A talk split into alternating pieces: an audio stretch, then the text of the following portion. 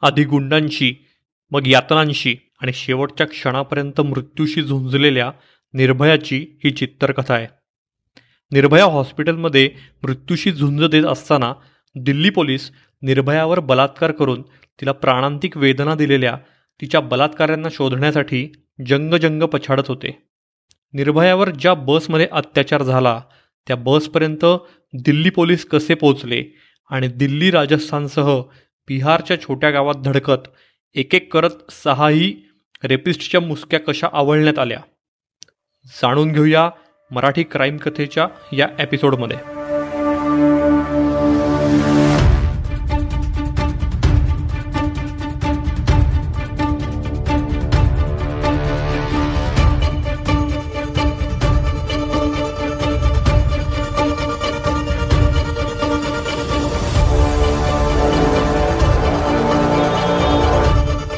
Marathi crime कथा या माझ्या पॉडकास्ट शोमध्ये मी तुमचा होस्ट निरंजन मेढेकर तुम्हा सगळ्यांचं अगदी मनापासून स्वागत करतो. तुम्हा सगळ्यांना शेअर करायला खूप आनंद होतो आहे की आज पाच जानेवारी आहे आणि बरोबर एक वर्षापूर्वी नऊ जानेवारीला मी मराठी क्राईम कथाचा ट्रेलर हा रिलीज केलेला लॉन्च केलेला आपला पॉडकास्ट चॅनल त्यामुळे सगळ्यांना तुम्हाला मनापासून अपील आहे जे मी लास्ट एपिसोडमध्येही केलेलं की तुम्ही जर अजून मराठी क्राईम कथा सबस्क्राईब केला नसेल तर नक्की करा. तुम्ही ज्या कुठल्याही प्लॅटफॉर्मवर हा पॉडकास्ट ऐकत असाल तिथे सबस्क्राईबचा ऑप्शन असतो. मग तो ॲपल पॉडकास्ट असू दे जिओ सावन असू दे गाना असू दे स्पॉटीफाय असू दे स्टोरीटेल असू दे किंवा अगदी यूट्यूबही असू दे. आपल्या यूट्यूबवरही चॅनल आहे बरं का? सो नक्की सबस्क्राईब करा लाईक करा आणि तुम्हाला जर एपिसोड आवडला तर तुमच्या मित्रांना फ्रेंड सर्कलमध्ये शेअरही नक्की करा लिंक मागच्या एपिसोडमध्ये आपण पाहिलं की निर्भयाचा मित्र रवींद्र बसचं जे वर्णन सांगत होता तेवढ्यावरून बसपर्यंत पोहोचणं खूप अवघड होतं. पण कोणत्याही गुन्ह्यात पुरावे मिळवत गुन्हेगारांपर्यंत पोहोचण्यासाठी पहिले चोवीस तास हे अत्यंत महत्त्वाचे असतात. या केसमध्येही ऑलरेडी बारा तास उलटत आले होते. या केसच्या तपासावर पूर्ण फोकस केलेल्या D C P Chhaya Sharma यांनी दिल्लीतील दहा सर्वोत्तम पोलीस इन्स्पेक्टर्सना त्यांच्या टीमसह वसंत विहार पोलीस ठाण्यात बोलवून घेतलं.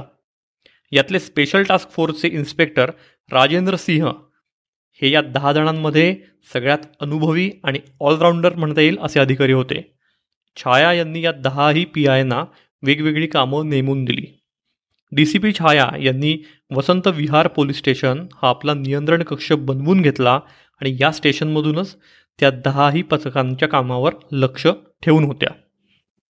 मित्रांनो हे दहा पी आय आणि त्यांच्या पथकातील पोलीस आणि स्वतः डी सी पी छाया हे पुढचे पाच दिवस तेव्हा घरी गेले नव्हते. या दहा पथकांपैकी एक पथक दिल्ली वाहतूक विभागाकडे नोंदणी झालेल्या सगळ्या पांढऱ्या रंगांच्या बसची माहिती घेण्यासाठी रवाना झालं. त्यासाठी या डिपार्टमेंटमधल्या अधिकाऱ्यांना आणि कर्मचाऱ्यांना अक्षरशः मध्यरात्री झोपेतून उठवून कार्यालयात बोलवण्यात आलं होतं.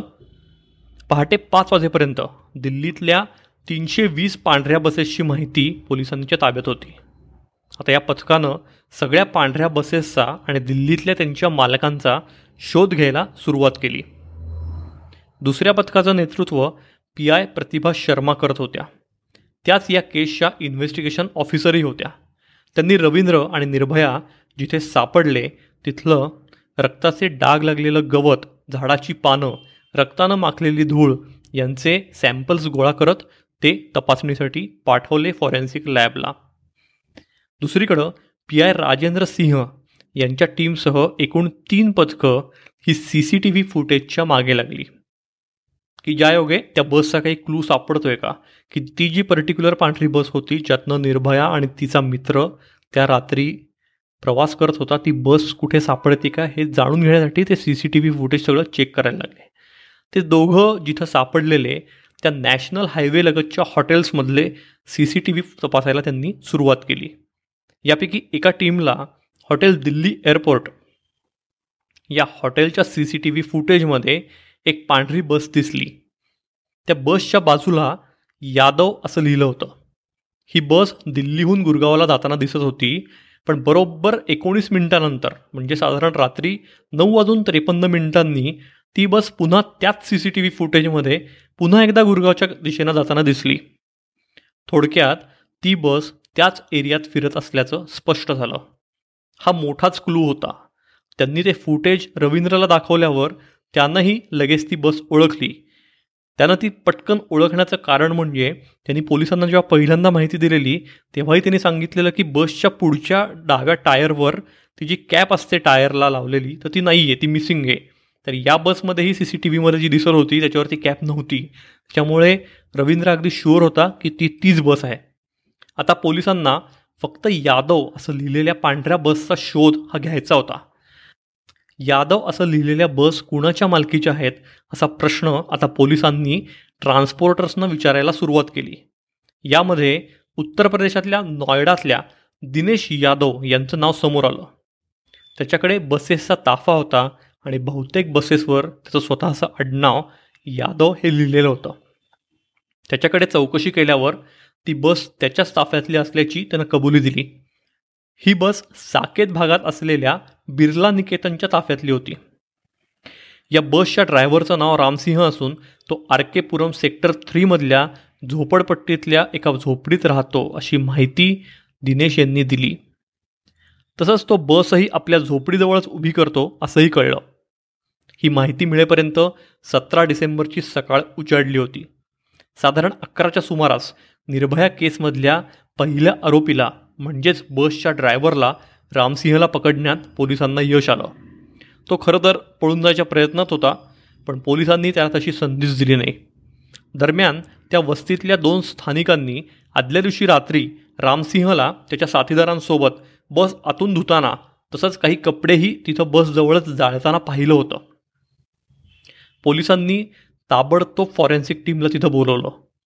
बसमधून रक्ताचे डाग असलेले दोन लोखंडी दांडे निर्भयाच्या आईच्या नावाचं डेबिट कार्ड केस लाळ यांचे सॅम्पल्स अशा गोष्टी कलेक्ट करण्यात आल्या. एक टी शर्ट आणि रक्तानं माखलेल्या दोन मातकट रंगाच्या चपलाही पोलिसांनी ताब्यात घेतल्या. बसमध्ये एक मोबाईल आणि सिम कार्डही मिळालं.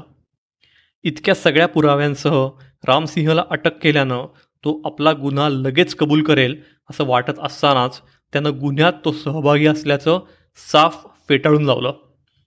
सुरुवातीला त्यानं सगळा दोष त्याच्या भावावर मुकेशवर ढकलण्याचा प्रयत्न केला. त्याचा भाऊ आदल्या दिवशी त्याची परवानगी न घेता संध्याकाळी बस घेऊन गेला असं त्याचं म्हणणं होतं. मुकेश कुठं आहे असं विचारल्यावर काल रात्रीच तो राजस्थानला पळून गेल्याचं त्यानं सांगितलं. पण रामसिंह गुन्ह्यात सहभागी होता याचा ठोस पुरावा पोलिसांकडे होता. जो तो नाकारूच शकला नाही. ते म्हणजे त्याचं मोबाईलचं आदल्या दिवशीचं लोकेशन. त्याच्या मोबाईल डेटावरून आदल्या रात्री नऊ वाजून सोळा मिनिटांनी तो हाऊस खास इथे होता. दहा वाजून चार मिनिटांनी वसंतगाव इथं एक्कावन्न सेकंदांसाठी असल्याचं स्पष्ट झालं. आदल्या रात्री बस ज्या मार्गावरून गेली त्याच मार्गातली ही सगळी ठिकाणं होती. पोलिसांनी त्याचा बनाव उघड केल्यावर मग त्यानं पलटी मारत तो बस चालवत असल्यानं मागे काय सुरू होतं ते मला कळलंच नाही वगैरे अशा काहीतरी थापा टाकायला सुरुवात केली. पण त्याच्या मेडिकलमध्ये त्याचं बिंग उघड पडलं आणि सतरा डिसेंबरला दुपारी चारच्या सुमारास त्यानं अखेर आपला गुन्हा कबूल केला. याच सुमारास स्पेशल टास्क फोर्सचे पी आय अरविंद कुमार हे सहा जणांची एक टीम घेऊन दिल्लीहून तीनशे किलोमीटर अंतरावर असलेल्या राजस्थानमधल्या करोलीकडे जाण्यासाठी निघाले. रामसिंहच्या धाकट्या भावाला मुकेशला पकडण्यासाठी ही मोहीम आखण्यात आली होती. रात्रभर प्रवास करून पहाटे हे पथक करोलीला पोहोचलं. स्थानिक पोलिसांची मदत घ्यायची तर दहा वाजेपर्यंत थांबावं लागणार होतं. पण प्रत्येक क्षण महत्त्वाचा असल्यानं स्थानिक पोलीस स्टेशनच्या नोंदवहीत एंट्री करत अरविंद सिंह आपल्या टीमबरोबरच करोलीच्या दिशेनं निघाले. हे गाव तिथल्या पोलीस स्टेशनपासून तब्बल चाळीस किलोमीटरवर होतं. तसंच मुख्य रस्त्यापासून ते दोन किलोमीटर आतमध्ये होतं. तिथपर्यंत गाडीनं जाणं शक्य नव्हतं. त्यामुळंच पोलिसांची टीम मजल दर मजल करत निघाली. आणखी एक आव्हान म्हणजे मुकेशचे आईवडील राहायचे. ती झोपडी मुख्य गावात नव्हती तर ती शेतात होती. आणि तिथे जाण्यासाठी चक्क एक नदी ओलांडावी लागणार होती. विशेष म्हणजे पलीकडच्या तीरावर जाण्यासाठी ना पूल होता ना कुठली बोट सेवा. पोलिसांच्या टीममधला एक जण पट्टीचा पोहणारा होता. त्याला पाण्याच्या प्रवाहाचा आणि खोलीचा अंदाज घेण्यासाठी पुढे पाठवण्यात आलं. सुदैवानं चालत नदी ओलांडणं शक्य होतं. पण असं करताना त्यांच्याकडच्या ए के फोर्टी सेवन आणि पिस्तुलं ओली होऊ नयेत म्हणून दोन्ही हात उंचावत त्यांनी म्हणजे सगळ्या पोलिसांनी त्या थंडगार पाण्यात पाऊल टाकलं. अशी सगळी कसरत करून पोलीस अखेर झोपडीपर्यंत पोचले तेव्हा नुकतंच फटफटायला लागलं होतं. झोपडीला घेराव घालत पोलिसांनी छापा मारला आणि मुकेश झोपडीतच झोपलेला आढळला. पोलिसांनी त्याला त्वरित उचललं आणि बाकी गावातल्या कुणालाही कानोकान खबर लागू न देता त्याला दिल्लीला आणण्यात आलं परत येताना अर्थातच नदी परत पार करायला लागणार होती तेव्हा मुकेशला मध्ये उभं करत ती कसरत परत करत ते या तीरावर आले आणि त्यांनी दिल्लीला ते निघाले. इकडे तोवर गुन्हा कबूल केलेल्या मुकेशनं क्राईममधल्या बाकी आरोपींची नावं आणि संध्याकाळपासूनचा घटनाक्रम हा पोलिसांना उलगडला होता. त्यांना दिलेली माहिती ही अशी होती. सोळा डिसेंबरला संध्याकाळी फळ विक्रेता असलेला पवन कुमार जिम ट्रेनर विनय मुकेश रामसिंहच्या बसचा क्लीनर अक्षय कुमार सिंह आणि अल्पवीन मुलगा राजू हे सगळे रामसिंहच्या झोपडीत भेटले. तिथे त्यांनी दारू पार्टी सुरू केली. नंतर रामसिंहच्या बसमधून ऐश करायला म्हणून ते बाहेर पडले. सुरुवातीला त्यांनी राम अधर या पस्तीस वर्षांच्या सुताराला बसमध्ये घेतलं. त्याच्याकडचे पंधराशे रुपये आणि इतर मुद्देमाल लुटून त्याला आय आय टी दिल्लीच्या एंट्रन्सजवळ उतरवण्यात आलं. त्यानंतर ते मुनिरकाच्या दिशेने निघाले. तिथेच त्यांची गाठ या दुर्दैवी जोडप्याशी पडली. पोलिसांनी त्यानंतर रामसिंह राहायचा तिथल्याच गुरु रविदास कॅम्प झोपडपट्टीतून पवनलाही ताब्यात घेतलं. त्याच दिवशी संध्याकाळी सहाच्या सुमारास एका जिमच्या बाहेरून विनयला अटक करण्यात आली. अशा प्रकारे गुन्हा घडल्यावर पुढच्या अठ्ठेचाळीस तासांमध्ये पोलिसांनी सहापैकी चार आरोपींना उचललं होतं. पोलीस एकीकडे ही केस क्रॅक करण्यासाठी आकाश पाताळ एक करत असताना दिल्लीतला मीडिया पोलिसांना टार्गेट करत तेव्हाचे पोलीस कमिशनर नीरज कुमार यांच्या राजीनाम्याची मागणी करत अक्षरशः हात धुवून त्यांच्या मागे लागला होता. इतकंच नाही तर दिल्लीच्या तेव्हाच्या मुख्यमंत्री शीला दीक्षित या देखील आपल्या विरोधात होत्या असा आरोप पोलीस कमिशनर नीरज कुमार यांनी खाकी फाईल्स या आपल्या पुस्तकात केला आहे केंद्रीय गृहमंत्र्यांनी तुमच्या मुख्यमंत्री तुमच्या एवढ्या विरोधात का आहेत? तुमच्या राजीनाम्याची मागणी घेऊन त्या आमदारांच्या शिष्टमंडळासह आल्या होत्या अशी माहिती नीरज कुमार यांना दिली होती. हे प्रकरण गंभीर असल्यानं त्याची नैतिक जबाबदारी घेत त्यांनी राजीनामा द्यावा केवळ एवढाच त्यामागचा उद्देश नव्हता. तर त्यातले अंडर करंट्स हे नीरज कुमार यांनी त्या पुस्तकात उलगडले हे अंडर करंट्स म्हणजे दिल्लीला एकोणीसशे एक्क्याण्णवमध्ये स्वतंत्र राज्याचा दर्जा मिळाला असला तरी दिल्ली पोलीस आणि दिल्ली विकास प्राधिकरण अशा महत्त्वाच्या खात्यांचा कारभार हा नायब राज्यपाल या केंद्रानं नियुक्त केलेल्या पदाला सोपवण्यात आला आहे त्यामुळेच निर्भया प्रकरणामुळे दिल्ली सरकार आणि राज्यपालांमधलं इंटरनल पॉलिटिक्स हे उफाळून आलं होतं. विशेष म्हणजे तेव्हा दिल्लीत आणि केंद्रात काँग्रेसची सत्ता होती.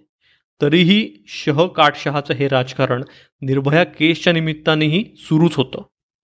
थोडक्यात आपल्या देशात राजकारण्यांना कुठलंही निमित्त हे राजकारण करायला चालतं. मग ते कितीही संवेदनशील गंभीर प्रकरण असलं तरी त्यांना फक्त आणि फक्त आपल्या स्वार्थाचं राजकारण हे करायला जमतं. असो. Coming back to Nirbhaya case आता पोलिसांना अक्षय कुमार सिंह उर्फ ठाकूरपर्यंत पोहोचायचं होतं. रामसिंहनं सांगितलेल्या अक्षयच्या मोबाईल नंबरवरून पोलिसांनी त्याचं लोकेशन ट्रेस केलं. हे लोकेशन निघालं बिहारमधल्या औरंगाबादमध्ये. त्यामुळे अक्षयला पकडण्यासाठी अठरा डिसेंबरला पी आय ऋतुराज यांच्या नेतृत्वाखाली एक टीम दिल्लीवरून फ्लाईटनं पाटण्यात गेली.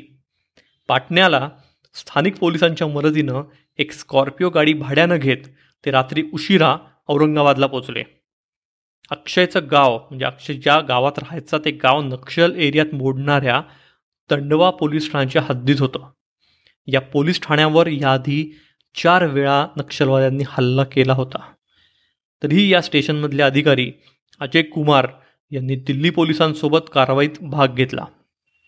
त्यांनी अतिशय गुप्तपणे अक्षयच्या गावाची आणि त्याच्या घराची रेकी केली. त्यात तो त्याच्या गावात नसून सासूरवाडीला असल्याचं कळलं. ते गावही नक्षलग्रस्तच होतं.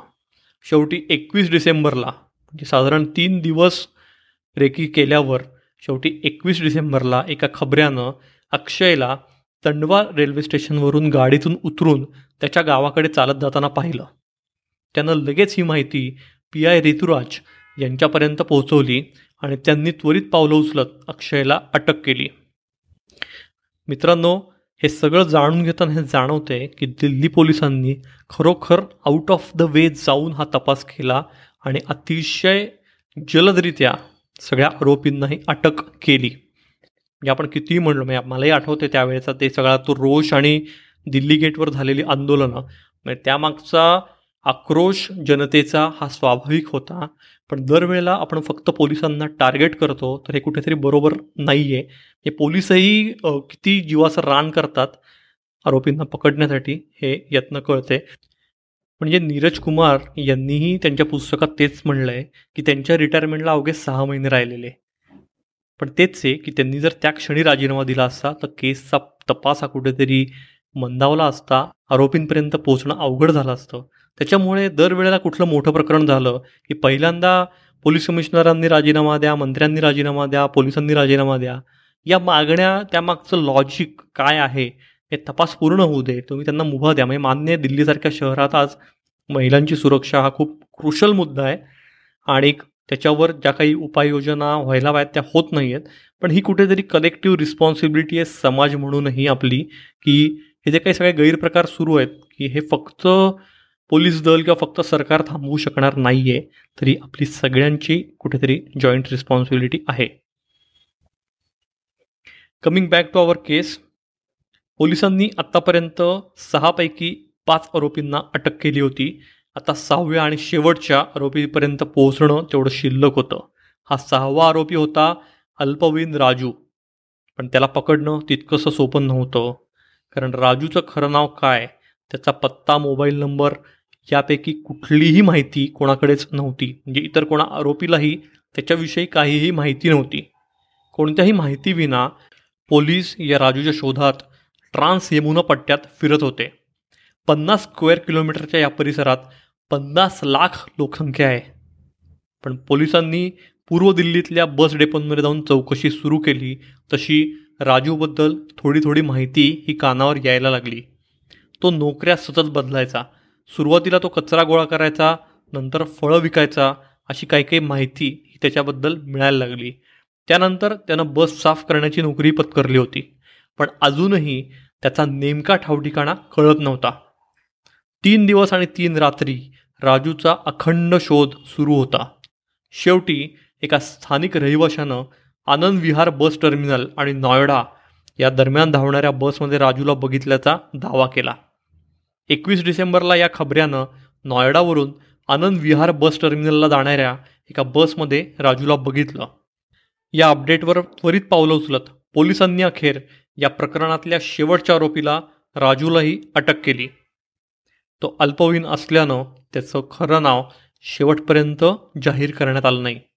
पोलिसांच्या तपासाला असं यश येत असलं तरी निर्भयाची तब्येत ही दुसरीकडे ढासळत चालली होती. त्यामुळं केंद्र सरकारनं तिला उपचारांसाठी सिंगापूरला हलवण्याचा निर्णय घेतला. सत्तावीस डिसेंबरला निर्भयाला एअर ॲम्ब्युलन्सद्वारे सिंगापूरच्या माउंट एलिझाबेथ हॉस्पिटलमध्ये दाखल करण्यात आलं. पण निर्भयाची झुंज अपयशी ठरली आणि एकोणतीस डिसेंबरला तिनं अखेरचा श्वास घेतला. तिच्या पार्थिवावर तिच्या आईवडिलांच्या उपस्थितीत आणि प्रचंड पोलीस बंदोबस्तात दिल्लीतल्या द्वारका स्मशानभूमीत अंत्यसंस्कार करण्यात आले. यावेळी दिल्लीतलं वातावरण हे अतिशय तणावाचं होतं. शेवटच्या आरोपीला अटक केल्यावर पुढच्या केवळ दहा दिवसांमध्ये दिल्ली पोलिसांनी आरोपपत्र तयार करत ते कोर्टाला सादर केलं. या प्रकरणात सर्वोच्च न्यायालयातले वरिष्ठ आणि निष्णात वकील दयन कृष्णन यांची नेमणूक सरकारकडून करण्यात आली. त्यांनी हा खटला आपणहून स्वीकारला होता आणि त्याचा एक रुपयाही शुल्क आकारला नाही अशी माहिती नीरज कुमार यांनी आपल्या पुस्तकात दिली आहे. कायदेशीर बाबींची पूर्तता झाल्यावर पाच फेब्रुवारी दोन हजार तेरापासून प्रत्यक्ष खटला सुरू झाला. सरकारी पक्षाकडून पंच्याऐंशी साक्षीदार तर बचाव पक्षाकडून सतरा साक्षीदारांच्या साक्षी नोंदवण्यात आल्या. या खटल्याची सुनावणी नऊ सप्टेंबर दोन हजार तेरा रोजी संपली. या सर्व आरोपींना बलात्कार सशस्त्र दरोडा खून यासह अनेक गंभीर गुन्ह्यांसाठी दोषी ठरवण्यात आलं. या सगळ्यांना फाशीची शिक्षा सुनावण्यात आली. अपवाद ठरला तो फक्त राजू. तो अल्पवयीन असल्यानं त्याला तीन वर्षांसाठी सुधारगृहात पाठवण्यात आलं. न्यायालयाचा हा निर्णय दिल्ली उच्च न्यायालयानं कायम ठेवला. तर पाच मे दोन हजार सतरा रोजी सर्वोच्च न्यायालयानंही त्यांची फाशीची शिक्षा कायम ठेवली. या केसमधला मुख्य आरोपी रामसिंह यानं दहा मार्च दोन हजार तेरा या दिवशी तिहार जेलमध्ये आत्महत्या केली. उरलेल्या चौघांना म्हणजे पवन विनय अक्षय आणि मुकेश यांना वीस मार्च दोन हजार वीस रोजी फाशी देण्यात आला. मित्रांनो ही होती दहा वर्षांपूर्वी दिल्लीसह देशाला हादरवलेल्या निर्भया केसची संपूर्ण कथा. निर्भया केस हे दोन्ही एपिसोड्स तुम्हाला कसे वाटले मला नक्की कळवा. तुम्ही माझ्याशी इंस्टाग्रामवर फेसबुकवर कनेक्ट होऊ शकता. निरंजन मेढेकर या नावाने माझे दोन्हीकडे अकाउंट्स आहेत. येस भेटूया पुढच्या एपिसोडमध्ये अशाच आणखी एखाद्या खतरनाक केससोबत. तोपर्यंत टाटा.